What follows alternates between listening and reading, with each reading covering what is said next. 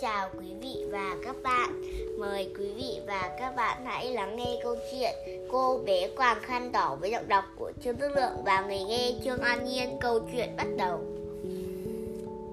Ngày xưa, ngày xưa, có một cô bé rất thích mặc chiếc khăn choàng có mũ màu đỏ.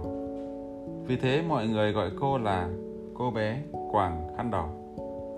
Một ngày, mẹ đưa cho cô bé một giỏ bánh mới nướng thơm phức và dặn dò. Bà ngoại bị ốm nên con hãy đến thăm bà nhé. Mang cho bà giỏ bánh này và đừng làm rớt đấy. Trên đường đi, con phải cẩn thận. Đi thẳng đến nhà bà, đừng mãi chơi lang thang. Con nhớ cẩn thận với người lạ và quan trọng nhất là tuyệt đối không có chuyện với không nói chuyện với người lạ. Cô bé hứa với mẹ sẽ cẩn thận và vẫy tay tạm biệt mẹ để lên đường đi thăm bà ngoại. Một lát sau, khi đi vào rừng, cô bé gặp một con chó sói lớn. Chó sói hỏi cô bé: "Cô bé đáng yêu ơi, cô đi đâu thế?"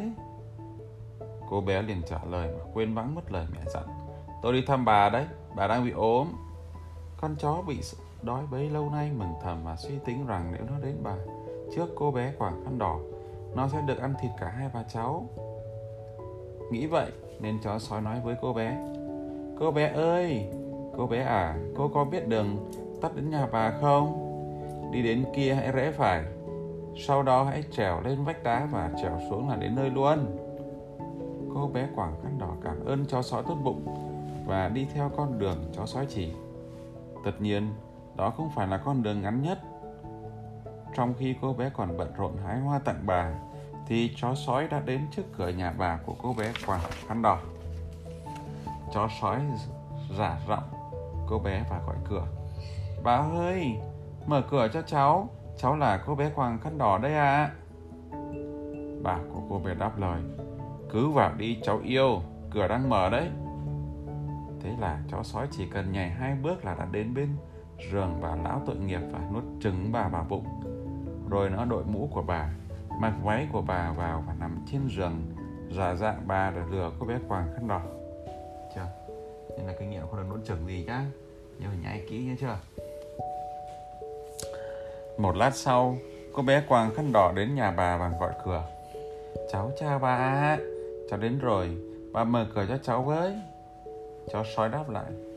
Cứ mở cửa vào đi, cháu yêu. Bà đang nằm nghỉ trên giường. Cô bé quàng khăn đỏ tiến lại gần giường của bà và cảm thấy có điều gì đó không ổn. Cô bé tò mò hỏi. Bà ơi, sao tay bà to thế? Tay bà to để nghe cháu nói rõ hơn nhìn thấy bàn tay lông lá thò ra dưới chân, cô bé hoảng hốt. Bà ơi, sao tay bà to thế? Cháu sói đáp bằng giọng ngọt ngào. Tay bà to để ôm cháu chặt hơn. Cô bé lại hỏi. Bà ơi, sao mắt bà to thế?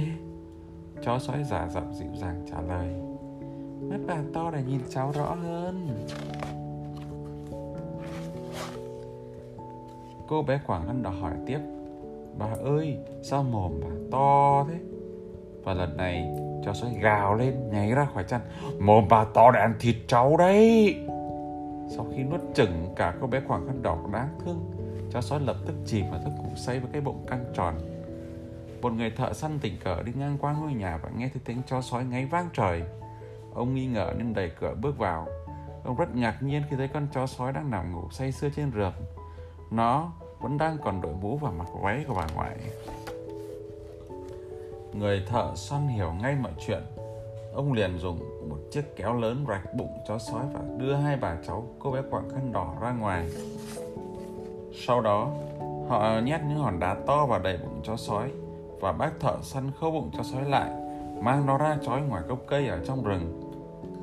Cuối cùng, bà ngoại, bác thợ săn và cô bé quàng khăn đỏ cùng nhau thưởng thức những chiếc bánh nướng thơm phức mà mẹ làm tặng cho bà. Câu chuyện đến đây là hết. Xin cảm ơn quý vị và các bạn đã chú ý lắng nghe.